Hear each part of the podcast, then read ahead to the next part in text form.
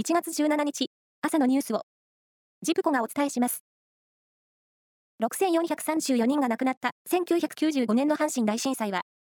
今日で発生から29年です。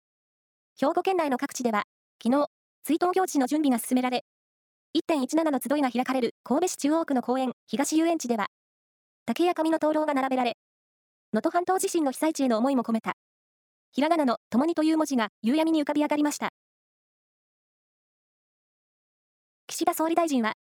自民党派閥の政治資金パーティー裏金事件を受け、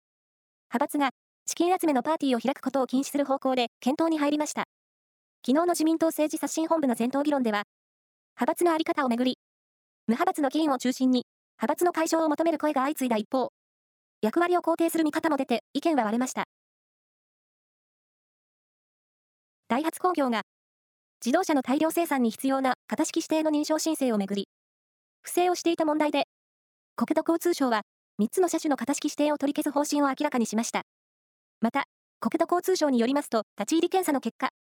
これまで判明していた国内向け車種の142件以内で、新たに14件の不正が確認されました。任天堂は、能登半島地震で壊れたゲーム機などの自社製品を無償で修理すると発表しました。新潟、富山、石川、福井の4つの県の災害救助法が適用される地域の住民が対象で、保証書がなくても無償で修理するということです。修理の依頼はオンラインのほか、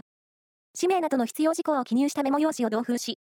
着払いで製品を送る方式でも受け付けます。大相撲の初場所は、昨日、3日目の取り組みが行われ、3場所連続休場明けの横綱、照ノ富士は、阿炎を、辛くもとったりで下して連敗を回避し、2勝1敗と白星を先行させました。大関勢は、横綱昇進を目指す霧島が熱海富士を寄り切り、3連勝としました。また、豊昇龍が、新小結の裏をすくい投げで退け、3連勝とした一方、貴景勝は、若元春に突き出されて、初めての黒星を喫しました。